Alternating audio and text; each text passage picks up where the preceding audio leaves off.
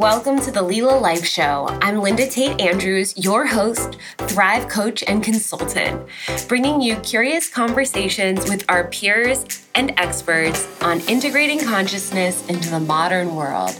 Tune in regularly to expand. Thanks for being here.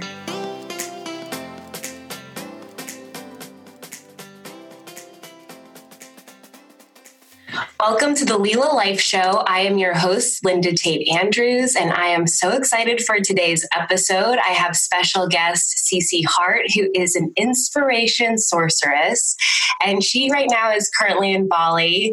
And we are going to dive into some amazing conversation. Welcome to the show, Cece. Thank you so much for having me. I'm so excited to talk to you today. Yes, thank you. And, um, you know, to get started, we'll deep dive into really the question that runs this show is what does integrating consciousness into the modern world mean to you? I love that question. so, yeah, for, for me, I mean, we're living this life that was kind of programmed for us, that we just showed up here on earth and it was given to us. And we have this innate connection to our, our consciousness that gets forgotten along the way. And so to me, it's remembering that because it's within all of us and then bringing it into our active lives, whether it's through meditation or yoga or the food choices that we have, whatever that means for you. I think that it, it kind of creates its own path and its own magic within you. Uh, I love that. Like, as you're saying that, I'm just having this, like, kind of walk down memory lane personally. And for me it was like very physical and then like really came to the food and then really came to the spirituality and then here i am today like having so much respect for all those aspects that are like now feels like very innate within me Mm-hmm. Yeah, exactly. They just kind of awaken one thing after another, don't they? They like do. Little breadcrumbs along the way. And it's like this um, just grace for wherever like anyone is on the journey. And when I say that, I'm thinking of like if you have major health conditions and are really like struggling with chronic inflammation, maybe like and especially in America, obesity, um, and then you start to have like awareness around that. Maybe that's where the physical piece comes in, and it's like just you know, it's like starting that path wherever it is. And I feel so blessed to see other people doing that like whatever that means to them. Yeah, I love that too because you're right. Everybody's like journey might start from a different perspective, and so health is usually a big trigger, but it can always be other things too. But they, the one thing definitely does trigger the next. So, what was? Would you say you could identify your starting spot? Oh, for sure, it was health for me yeah, I, I had like one of a healing crisis where I was sick and I didn't know what to do. So then I went looking for the answers. And then that's when, you know, the brain opens up all these realms of possibility. And then it's one thing after the next. So I just dropped gluten and then dropped dairy. And then the next thing, you know, and then the, every step, I just, more became clear. Like the next step became easier for me to see. And so this path just kept opening and getting grander and grander. It's interesting because if you're just sitting there like, oh, you know, take out gluten or dairy, someone could feel like really overwhelmed by that. And mm-hmm. when you say like you took out gluten and then dairy, like no part of that feels overwhelmed. It feels really like intuitive and like it was the next step, like you said. And do you feel like it was hard for you or it was the guided part? Oh, it was definitely hard for me because I'm really stubborn and I don't like to do anything that takes away from my enjoyment of life. And so um, at the time of the change, it felt like I was giving something up. Mm-hmm. And when, uh, for my personality, when it feels like that's what I'm doing, I, I, you know, try to rebel against it. But what I realized is that I wasn't giving something up, I was gaining something. So by quote, giving up the bread that I was eating all the time, I started to gain energy. And when I realized that in my mind, because it was a mental thing, then I that's when I it triggered the next response. Okay, what can I do next to improve my life? It's like you're then hungry for the vitality. Yeah, yeah, exactly. Um, was there anything specifically that let you know gluten first, or it was just like the easiest thing, or why gluten? Because I was really tired, and mm. um, I know that gluten free is actually quite popular now. Like it's, mm. you know, a lot of people know the term. But I'm gluten free. Oh, okay. See, and a lot you get that response a lot, but at the time, I mean, I told my doctor, and she looked at me like I was crazy. And if I told anybody else, they would be like, "What is gluten?" and what do you mean you can't eat bread? Why? How are you? What? What are you going to? What eat? What year was that? Do you remember? It was like 2012, maybe. So yeah. it wasn't that long ago, but yeah. just where I where I lived and at mm-hmm. the time. I mean, so, 2012 it was, I feel like for me, I, after college, I was 09 and it was around the same time of like, I was dabbling, but I was still like drinking a lot and especially like beer and like that had gluten, obviously. So I was like gluten free, but I'm drinking. Right. And then, um, finally I was like, no, I'm gluten free. And then it was the same thing where people are like, restaurants, like you were the weirdo Oh, yeah. I was like really ashamed to even talk about it. And, or if you like ask someone, you were like always having there be the issue, like you were kind of like the high maintenance. And I'm like, oh, this is like, this is the worst. But the environment now is, is like trends to be more accepting of that. Yeah, I really agree with that. And I'm in full power of the, the movement of food now being more open to people's dietary preferences, but you're so right. I felt the same way where I remember people would say to me when we would go out to eat, like, could you please not? Or I would look up the restaurant beforehand and figure out what I could order, you know? They'd be like, don't, are you going to do the gluten thing? Are you going to do the gluten thing when we go out? I'm like, the gluten thing, like, and I don't know. So I imagine this is a similar timeline for you and I, but like my teens, were what I now can see like a major gluten intolerance. And I would have, and I was like a white bread, like Olive Garden for the States, like eating literally like Olive Garden breadsticks, endless bowls of Olive Garden breadsticks, and like lots of gluten, lots of pasta. And I was so sick, like stomach sick. Like I'm going to say that, say farts, rancid farts. Like I literally had this feeling in my throat that was like, um, almost like uh, a frog in my throat all the time. And I was afraid to tell any, anyone because I was afraid that I had throat cancer as like a teenage girl. And I look back and I was like, I had like a severe digestive issue that I was like really afraid of. And there was no, nothing to really like support that back in the day. Oh, well, because doctors are not really taught nutrition even to this day. And um, I had something similar. I had a, it was a I called it my egg. Mm-hmm. It looked like an egg in the middle, like just under my chest, in between my rib cage, and it was this thing that would come up, and you could see it through my skin. It was this egg shaped thing, and it was now I know from eating gluten, but no one knew that. And I remember I was on vacation with my mom, and we were drinking, and she said to me, "I got you a piece of pizza." And I said, I can't have it because it's the gluten. And she said, Oh, come on. There's no such thing as gluten. Just eat it. And I ate it, and immediately the, the egg comes back. And I was so immediately so tired because I hadn't had gluten in over maybe like two years at that point. And it knocked me out. And so she was like, at that point, she was like, I am so sorry. I just didn't know because it's like a new thing coming up. Right. You know?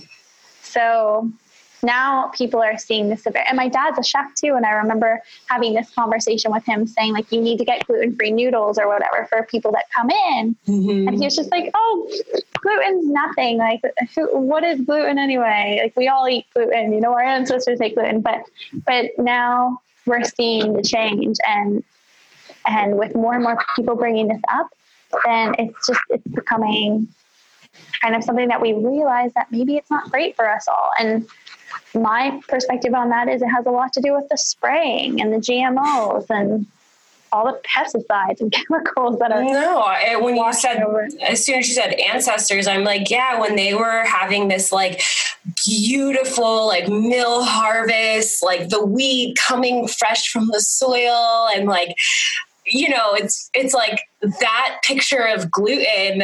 And even, I don't know about you, but when I feel like I can get that kind of like bread or wheat from a trusted source, I, I don't feel severely um, affected. So I'll actually eat bread when I know it's coming from that kind of space. And I have mild, if no reaction to that. And that's actually felt really good over the more recent years to come into that understanding of my body. And, um, and there's so many reasons for that, right? Like if it was just naturally healing on the inside. I could tolerate it more, whatever. But it's like food's processed different than it was even 50 years ago.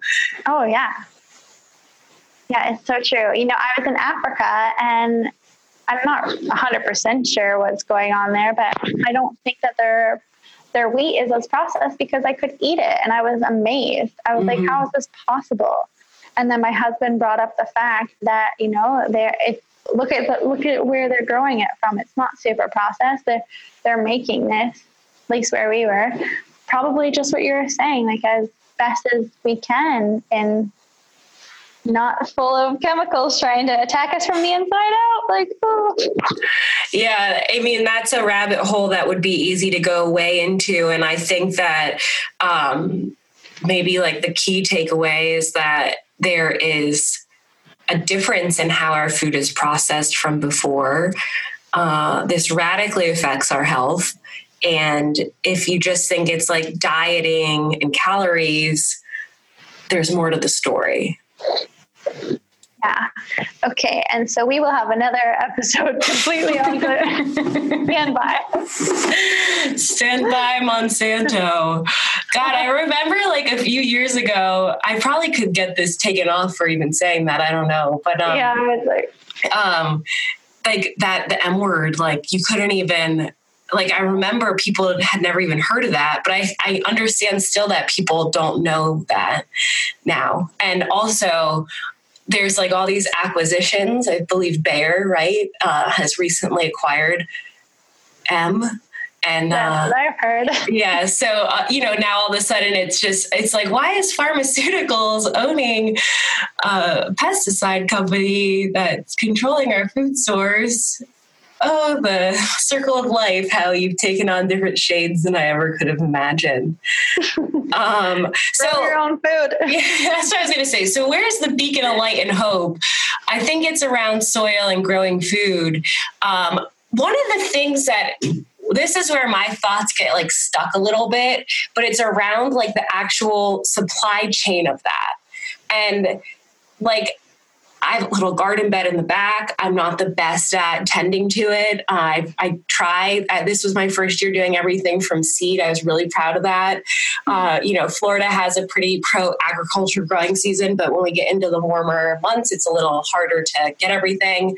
Um, but it's just like the actual like there's foods we like to eat all year long um, if i'm if i'm growing my own food like there's obviously a large amount of planning to go into that. It's like the actual flow of like how much food I would need from what I'm growing, um, like the, the logistics and like the reality of that, and and there there's an amazing farm near us that's going through the certified organic process and like a leader like they're using biochar in their soil like bringing it back like it just gets me so happy and you know really like a leader in this more sustainable agriculture space and it's like just so not mainstream. And so how are people able to just digest pun intended the idea of growing their own food in a way that's practical well, you're right. It's really overwhelming for people. But, you know, I, am sure you're familiar with the term permaculture, but not everybody listening would be. Uh, the idea is permanent agriculture, and it was inspired by Bill Mollison, an Australian guy. And I have super respect for him because the idea is that yes, you have to put a little bit of work at the forefront, but that the systems remain in place so that they actually take you less effort and they produce more yield. And so there's three principles that are earth care, fair share, and people share. I really hope that's right. Sorry, Bill. Something. Those are the the ethics are sharing with like the the earth, each other, and keeping some for yourself.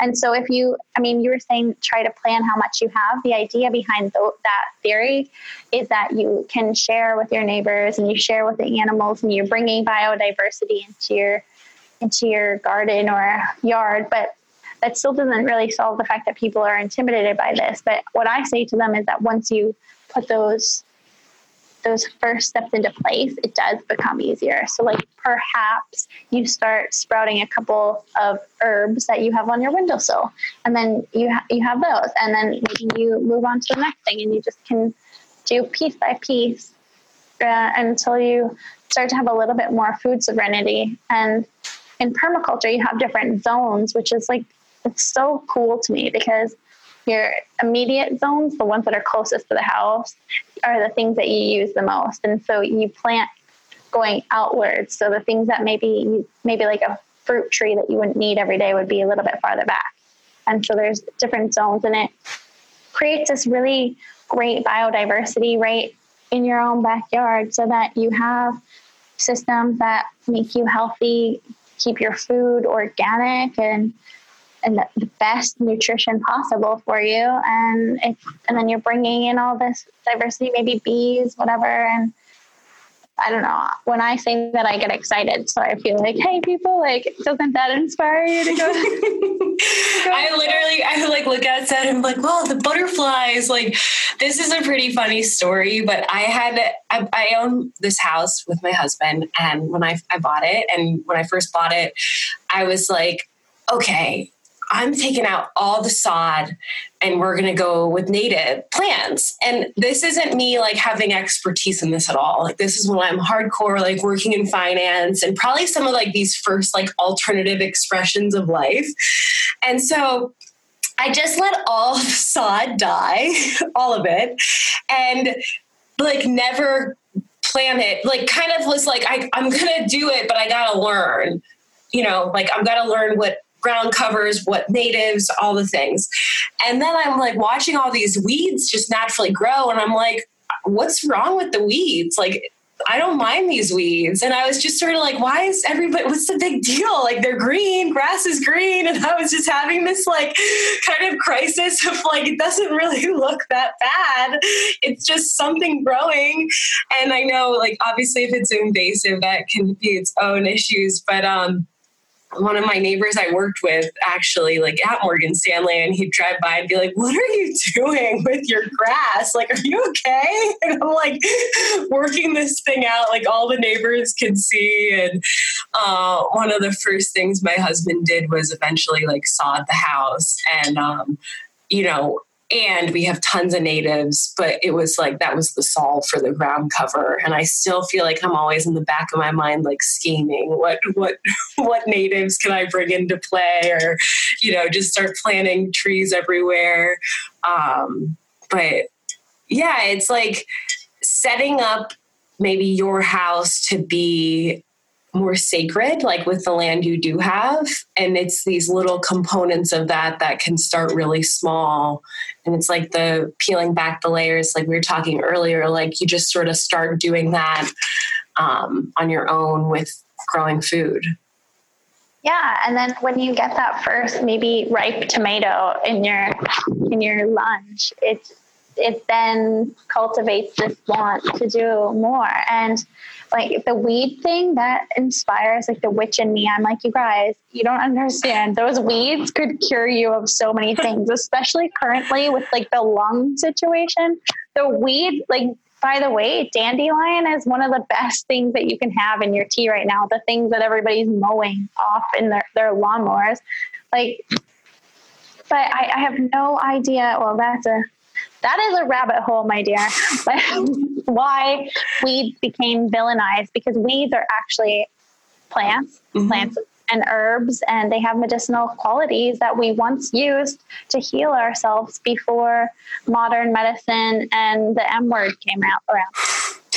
Uh, we have these little pieces of weeds called peanut grass, and at the bottom of them there's these little like nuts that are in the ground and so they stick straight out and they're like get pretty long pretty fast and at the bottom of them are little peanuts. And if you pick them like you pick out the peanut and i've never like experimented with these to see like can you eat the peanuts? Like what happens with the peanuts? Uh, but they're so fun and it's like maybe they're just exactly where they need to be. I don't know if we need to like get rid of these guys. Well you know, in nature, everything has a purpose. And so if you have a pest, for example, which is usually why people want to get rid of things, there's always a natural solution for them. So, mm. I mean, it's just as, like I had said at the beginning, it's remembering on your way to consciousness because this is stuff that we, our ancestors might have learned or that we have forgotten or that nature has intended for us, but we just forget and we just mow the lawn because the guy next to us mows the lawn. Or like in our the town I grew up in, if you didn't have your your lawn all manicured, your neighbors would like think that something was wrong in your household. So yeah, it's like such relating to status. Yeah, it is, and it's ridiculous to me. Mm-hmm. Like because now I, I'm the one that decides. No, just but I would I would look upon somebody with much more esteem if they had a food forest growing in their yard, I'd be like, wow, like how cool are you? You have your own apples out there. Like that's amazing. Oh, what's that growing in your garden? You're so prepared for like a zombie apocalypse. Look at you. yeah. Much respect. It's like, yeah. oh, you got guns. How many how many fruit trees do you have that are har- you could harvest right now? Yeah, like eat your bullets and see how that goes for you. Uh, I feel like such a weirdo. I love soil so much. And uh, it's just like, God, like right now, all I want to do is like plant a million things and just see what happens. Um, I, I had come up with this plan where I would go travel. I think I came up with like 40 countries and I was going to go um, like work on the farms and teach yoga like for trade. And uh, I think I, I, you know, I'm sure I have like 15 Instagram handles, but at one point I got woofing yogi and I had just this whole thing. And then it was turning into this docu series where it'd be like, I'll cook with the chef down the street that gets the harvest from the farm and go to the farm and get their number one recipe and like teach the kids how to eat the food. Um, but it's like, I just think about again from like maybe supply chain's the wrong word, maybe it's like lifestyle, but it's like where does this idea get injected in society to make it take root? You'll notice all my fun puns take root and um and like like get, really catch on, like make it where maybe it's not a community garden for a hundred houses maybe it's five people with a community garden that really could like sustain them in some way like right now we have um, different nonprofits that are doing these like community shares that you drive I think like 20, 30 minutes west of town and you manage your share. And I'm just like, this feels so impractical. And yeah, I get it. Like, I get some of the ideas that we're talking about have to have some kind of like society mindset shift where like that would be worth it and that is practical. But my point is like where it's within the yard or within the neighborhood or like truly rooted more in the at home feeling not making it be just one more thing. Oh yeah definitely bringing it back as close to home as possible. That's where that's what permaculture is about. Um, if you could have you know, I don't know how big everyone's yard is, right? It's, it's variable, but if you could just have some things that you're producing and your neighbors are producing some, then your little communities could essentially have you know, food storage for each other. But there's a lot, like, there's a lot of initiatives coming out right now that are doing, uh, pl- like, planting on roofs and doing mm-hmm. community gardens and doing forested sidewalks and putting like free fruit trees and, and free gardens. So there's a lot of that. Com- well, there was there was a mm-hmm. lot of that coming up recently, and um, inhabit what inhabit i think that's the the name of it just it came out just recently and it's talking about all the different food movements and trying to bring people back to growing their own food and just being responsible for their food so that they don't get sick because it's my belief that like how we're growing our food is a huge catalyst to why we're sick so if we could just get people to care and you know put a little bit of effort into creating their own food sources then i think we would see tremendous difference in how people are, are feeling. Mm-hmm. Yeah, I um, I'm leaving that there.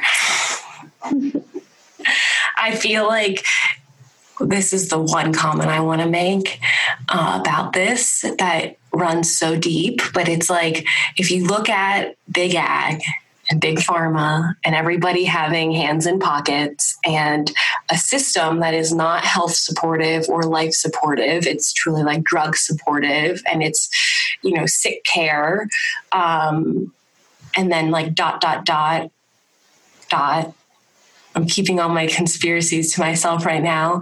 Um, but I do think that the more you can be aware to this one simple question of where does my food come from, it can just wake something up inside of you that will have profound benefits to you and your family and your loved ones and your community. And that's the personal experience that I had going through a yoga teacher training, a nutrition coaching thing, and then culinary school. At the end of each one of those, I was just like, ah, like it's the same stupid, annoying, simple question. Like, where does your food come from? Like, all these skills are amazing, but but we're just still answering that same question and we're not answering it that great, you know? And I was just like, all right, let's keep going. Um, so I do feel hope and I hope on some level some of these thoughts are inspiring. And for listeners, I'd love to hear your own, um, just like experiences with where your food comes from. Do you know the name Wendell Berry? No. Um, he he's if you look in some of this uh, like he's a philosopher and a farmer from Kentucky. And there's just these like really beautiful Wendell Berry quotes that I've like seen in my life. And I'm kind of obsessed with Wendell Berry. I want to like, meet him before he dies. Um, but uh, but I just was curious if you have any familiarity, you can look look him up. Everybody can go look up Wendell Berry, but uh, he's like a pretty progressive for his time, like farming philosopher mind. As like what I've come to find, so many farmers like there's this understanding of life systems that just runs like so so deep it's so beautiful like from a philosophy standpoint because it's like nature you know like food um and one of the observations that I have is like the disconnect less now, but still probably to the masses of like where the food comes from to the people preparing the food, either chefs or um, like commercial food production. Commercial food production, I think, is like the larger beast to tackle there because it's such a system. Like you're making processed food, right? Like it's such a different conversation, but like c- cooking and culinary is a conversation around like you're getting fresh ingredients from somewhere and preparing food for people and there's something so empowering about that that and you do a good bit of chef work and prepping recipes and nutrition plans for people uh, so i'd love to like hear your health supportive nutrition thoughts from a culinary perspective. Okay, yeah, sure. Uh, one thing I want to bring up because we just talked about this and it, it, it triggered into me is that um, how I started figuring out that I needed to look at food was through the book called Gaia's Garden by Toby Hemenway. And I ended up meeting him. And I have to tell you that I I don't, I've never really fangirled in my entire life. Um, and I went, I just lost my composure and cool when I met him because he activated something in my mind that put me into creating food, into studying nutrition, into studying culinary, and into all the things I'm about to talk about. But unfortunately, uh, Toby passed away shortly after I met him. But the relationship that I, I got to experience with him, where he was teaching people how to connect to your food sources again, and he he teaches permaculture as well. But it was just so empowering to see that, and so I recognized at that point what it was like to go and harvest food instead of going to the grocery store. Because most of us have probably aren't, have not even thought about this. Like would you go to the the forest right now and grab your mushrooms off a tree that's probably probably not even occurred to some people at some at some point you know but it's something that you can do. And so my, one of my biggest things that i promote from my culinary perspective and when i'm working with people is to get food as locally as you can in season and always organic. And i i know that people will say well what about the price and what if i can't get that? But it's just trying to create networks and I know that Linda and I are going to talk about this later, but we are also creating a network called Seeds that will really aid in this particular relationship between what you need and buyers and sellers and what, what have you. But for me, I have a relationship with most of the ingredients that I use day to day. So I can literally call the person who is growing it and have it brought to me. And I know that not everybody has that luxury, but I, I really, really suggest that you try to have relationships with your food. So there's local farmers and co-ops and I even tell people if you look on Google, you'll be able to see where farms are and you can there's usually a, a phone number or a website and you can contact them and when you start to re- make those relationships, I don't know what they can offer you. Maybe they mm-hmm. can't do the same exchange that I have. But at least getting in touch with where your food systems are coming from is so important to me. So when I make a meal, I'm like, oh yeah, so these walnuts I got like locally from Jim, and you know this tomatoes came right from James's garden this morning, and so that's the kind of I mean that's I really ideal if it's not you know? Yeah. I know that but like that's the goal and it's so so so so empowering to have that kind of like real fresh food on your plate that heals your body, mind, and soul. Well, it's like the healing. I think this is where there's almost this like opportunity from like a construct or paradigm shift.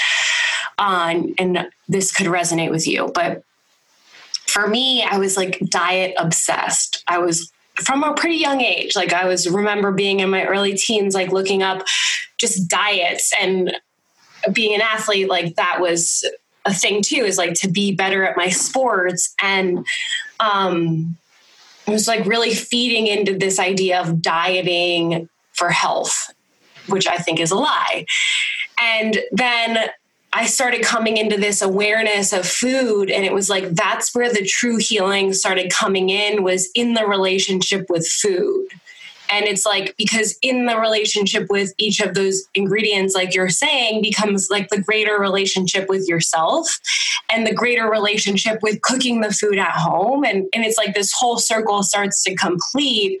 And if you don't have the luxury, quote unquote, luxury, more just because of how fucked up stuff got, but the luxury of knowing where every single food item is coming from, at least having some curiosity of like, this isn't organic.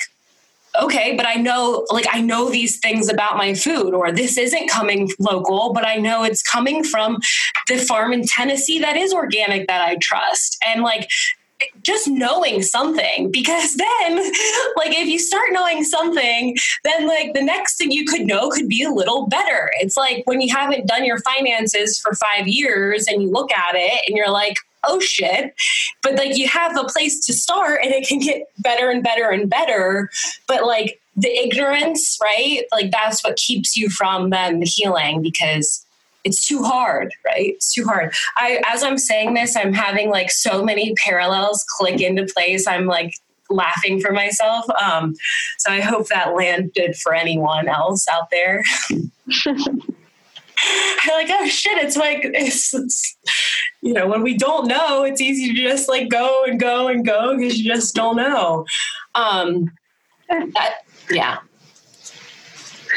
I, I was just going to let you keep going. No, I, I'm thinking about the other day. So right now we're in quarantine in South Florida, and uh, you know, it's like this whole experience brings up a lot of things, and um, one of the things that it's brought up for me has been food, just like my relationship with food again. And I went for a few days where I was just feeling like super weird about my body and like these constraints and whatever. And then I kind of like got over the hump. And the other day I, I, was like cooking all this food. This was Saturday. And I started taking all the seeds from everything that I was cooking and I started like putting them in my little jars, sprouting them all. And then I had papayas from our papaya tree and one was ready and like our long guy helped me get it down and I'm like, ah, there's so many papaya seeds. Like these have got to be good for something. And I'm like Googling them and they're antiviral and like they're so good for you. And I'm like, oh, of course, like that would be what I stumble on right now. So I have all I was these- just going to tell you, there, those are potent little little things. You know, there there is debate whether or not they kill everything you know, so they go in there like a bomb and just kill all the good and the bad. Mm-hmm. But they're really good at cleaning up the intestine for sure, especially if you're sick. Yeah, so I, I, was just chewing on a teaspoon of papaya seeds, doing my thing. So bitter, right? Like, yeah. uh. but they kind of taste good, um, which leads me into you mentioned your project, business, venture, seeds, and I would just love to segue into that because I think it's a fascinating connection between a lot of things we have in this world from money to energy to trade to more like enlightened concepts around operating as a society. And that's yeah. that's the thought. Okay well seeds kind of tackles all of the things that we were we were talking about today. Well, it's meant to anyway, because these are things that uh, we saw in our personal lives and traveling that need a shift. And so the the very first flitter of idea for seeds came from trying to run a way to start a farm to teach people how to grow food organically to get people in touch with their food sources and to teach them permaculture and have an education center and from that, this idea has evolved on a large scale level because there are many projects out there that are fantastic and doing an incredible job at bringing attention to the food movement or growing food and, and educating people in that way. But we just thought we could do more. And so we decided to bring the financial element into it. And this is pretty important stuff right now in these days as we can see that the financial markets are truly unstable. They've claimed to be stable, but we can see that there are, you know, in the United States, there's trillions of dollars being given to the financial markets right now. Like, I don't know where that money decided to come from, but uh, it doesn't seem that any of the citizens had a say in that. But we'll see what the repercussions for that is. In Canada, there is billions of dollars being generated at this moment. And so we see that our financial system is a little bit chaotic. So Seeds decided to create a new financial system, not in not one to to challenge the old one, just an alternative. And the alternative is that if you want to have a different relationship with your finances that supports the regeneration of the planet, re- supports food movement, supports being in alignment with like the natural world to use this currency that we call it a conscious currency uh, opposed to whatever currency that you're using alternatively. And so it is kind of like a rabbit hole to go down into to talk about it. But essentially, what it is is like a PayPal app. There's a, a transfer area where you can buy and sell and exchange the, the currency, which is called seed. And just like a little insider, we really want to partner with actual seed companies so that you can get seeds for spending seeds. So we're working on that. So that would be really cool. Cool. I know, right? Because we do have some alliances that are in that food movement, but we just thought it'd be really cool if they were to give the users seeds to plant for you know playing in this regenerative culture that we're trying to create. Oh, I love it. Yeah, and so the other part is uh, connecting communities to each other. So we call it like a LinkedIn for regenerators. And some people are not familiar with the word regenerator, so I always want to say that it's like sustainability, which we're familiar with, but one step further. So sustainable just sustains, it keeps things the way that they are. That's the goal. But regeneration is to take it another step and try to make it a little bit better. So we're trying to green the world as best as we can, and the the whole platform is designed to incentivize users to use it, to speak to each other, to connect with each other, to buy and sell from each other, to trade with each other, and all the while regenerating the planet with like the the eco-friendly save the world perspective in the background there.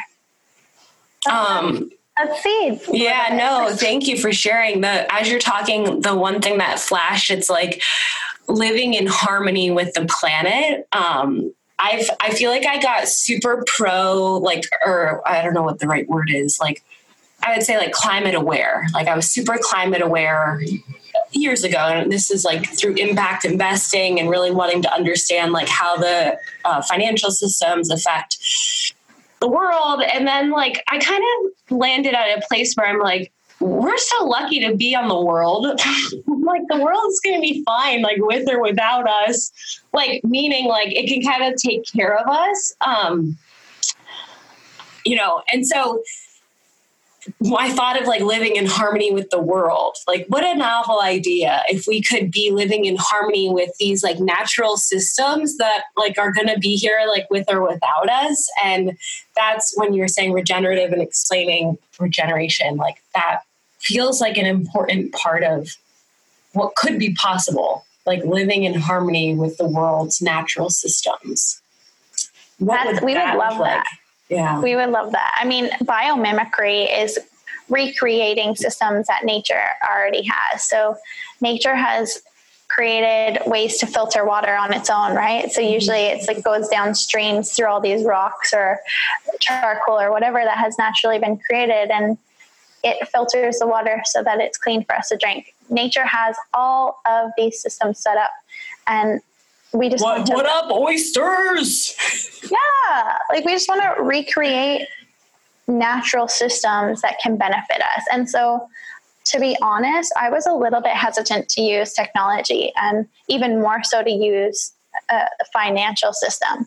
But um, the truth of the matter is that we're looking forward into our future children. I mean i um yeah, I should have all my friends have children and I keep on being faced with this dilemma where I would love to be a mother but I just refuse to bring a child into this world right now into this chaos. Mm-hmm. And so I I wanted to create something to leave behind for them that would encourage connection to that natural world in as much capacity as we could. And so, what do we do? We use the elements that we have that everyone are already using so that we can get people to do it. So, you want somebody to start thinking about planting some trees or how their purchasing is affecting the worldwide scale, let's make it easy for them. So, make it into an app um, and you know you're already spending money anyway so it's not that difficult to just tr- stop using your credit card and start using an app mm-hmm. and then you know that hey look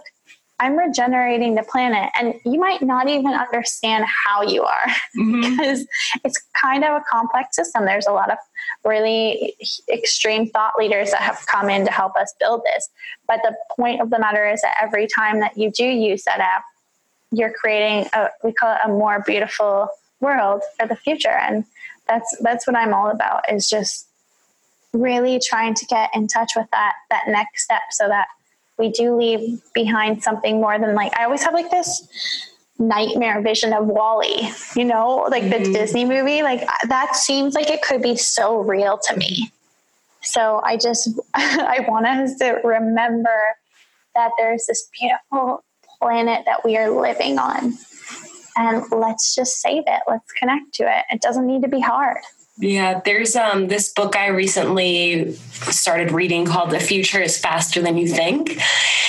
And it goes through, I believe, like eight sectors and talks about like the 100 year outlook for each sector. And I had gone through basically transportation and it talks about like the flying cars, you know, Hyperloop, 30 minute plane rides, stuff that I'm like, huh is this safe for humans? You know? And I'm like, this all sounds cool, I guess, but like what what about like the human being?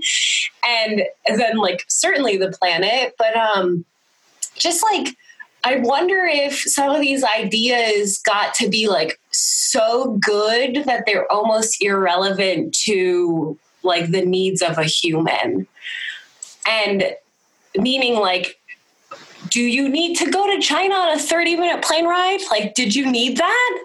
And like, did you need to take a rocket? This is literally what the book says. You need to take a rocket today, like a repurposed rocket to China for, for a 30 minute plane ride.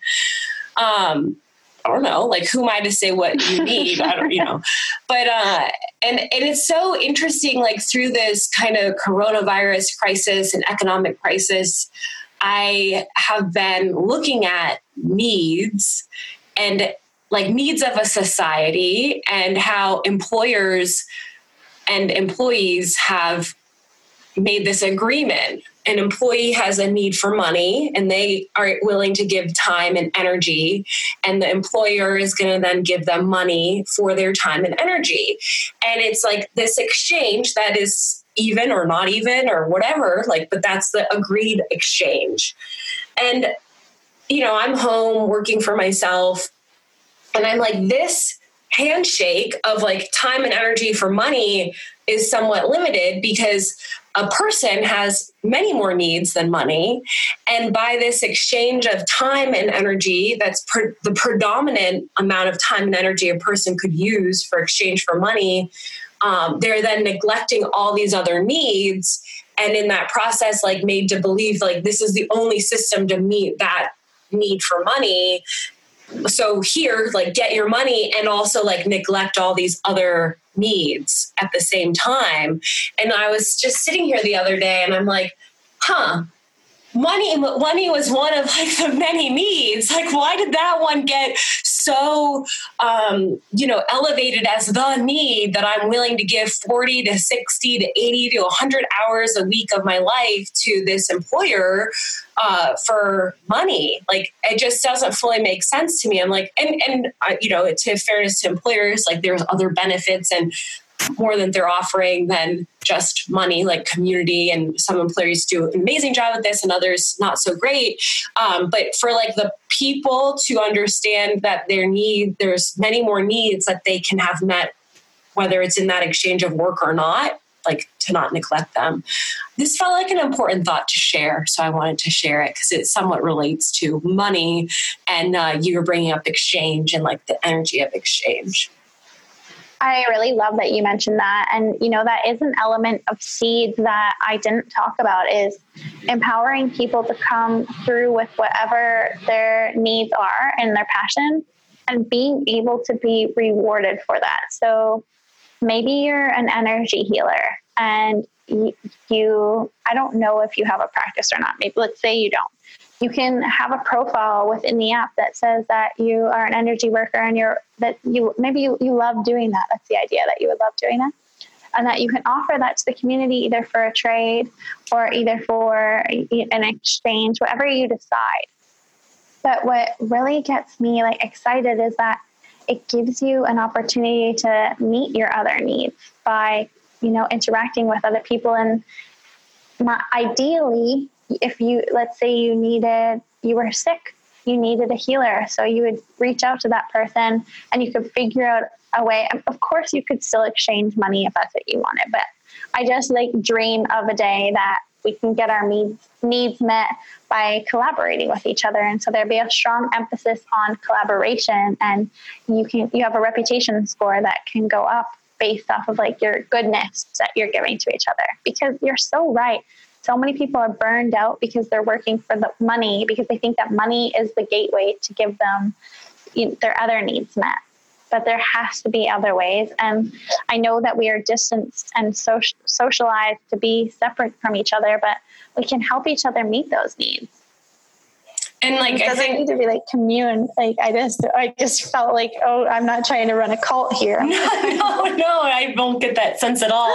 um, what I do think about is like one of those first steps is understanding what your needs are and um, how, like, through programming, it's so easy to lose touch of what your needs are. Like, you could be listening to this, being like, what are you talking about? Um, yeah, I work for money and I get healthcare benefits, and that's amazing and I have vacation time and I, you know, you could like list all these things that your employer is quote unquote giving you and like awesome, like that's great. But if you step back from the programming of like how society's been set up and say like how do i flourish as a human? I literally did this to myself for myself the other day.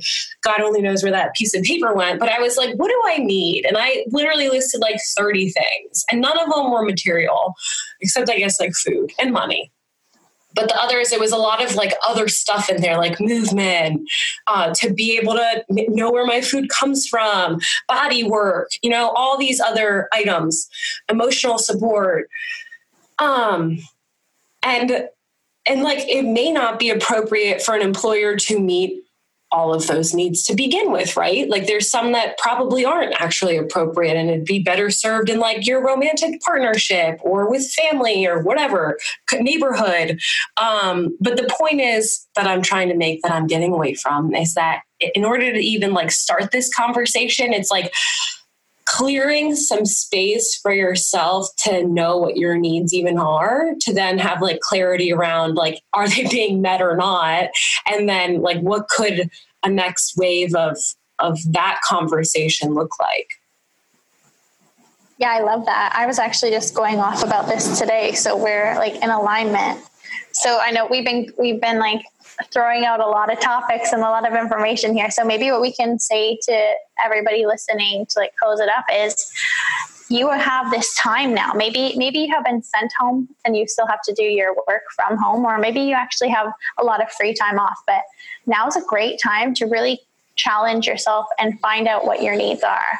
And then once you discover those, then you can start to piece together what you need to meet those needs. And then you can come out of this like quarantine period a better, healthier, happier you. Because when those needs are met, you're going to realize that you have like a profound difference in your life. And like going back to the very beginning of this, and Linda and I started this, is that this will be how you start the one thing that unravels the next. And you know you're you will tune into your consciousness and see how your life really could open up for you. It's a, it's an opportunity. And i think that instead of falling into the fear and panic that's being shoved down our throats we can use this to better ourselves to open ourselves up to explore what would make us happier moving forward and really dive into that and support each other in this Cece you put a beautiful bow on, on everything. I appreciate it. Yes, the the, the bow, the heart shaped bow. Um, so Cece, I think that is the perfect bow. Is there anything else you want to leave our listeners with? Um, maybe it's something that you're feeling extra passionate about right now. I know you shared a lot of that with us. Maybe it's a quote. Maybe it's just something that's like clicking into your mind but anything that comes up for you to share. Sure. I think that right now we are making history. So remember that your children and your grandchildren and forever on from now and future forward, they are going to look back on these days as history that they're they're going to be taught this. So if you can record your feelings, if you can make this change positive, you could be a positive part of history instead of like us looking back and our grandparents are saying they went to war and they fought about who I was just gonna swear a lot knows knows what. fighting and dying and killing each other and all the bad stuff that we have to learn in our history. Let's change the story and let's have, you know, the stories be about how, you know, great grandma took this time in quarantine to open up her consciousness and change her food habits and connect with her local, like, food suppliers and, and supporting Jimmy down the street that makes his own hot sauce. And like, let's use this to really empower ourselves and each other. And oh, I guess I should tell you that we can definitely help make that easier by joining Seeds. And it is by invite only right now. So I will give Linda a special invitation link so that if anybody wants to get involved in this, because we literally are just launching it, you can be part of this movement and start to regenerate the earth with us. Yes, and you'll be able to find that link in the show notes. And let, thank you, Cece, for offering that link. And you can find me on there. I have my little profile set up and still like navigating the app, but it's really cool. And um, please, if you could share where people can find you in addition to the Seeds invite. Oh, okay. So you can go to my website, ceceheart.com, and uh, my Facebook. We can we can link my Facebook in yeah as well. Yeah. Um, I'm not very socially active, but I'm working on it. So cool. you know, we got lots of we got lots of time in quarantine, so I want to share more. I want to be here with you. And one thing I want to say to anybody listening is that if you like the vibe that Linda and I got going here, we can do this again if you want. So yes. let us know in the comments. say say more. If, if there was one if we left you on any cliffhangers, let us know which one, and we'll uh, come back for a recap. Yeah, and if you if you want us to address any conspiracies, we're on it. awesome, Cece. Thank you so much. And uh, until next time, everyone, have a beautiful day. Head on over to Instagram at lilalife.co. Give me a like or a follow, and lilalife.co as the website. Check out the free resources password is Lila and things there that will change your life if you let them. Have a powerful week and see you next week.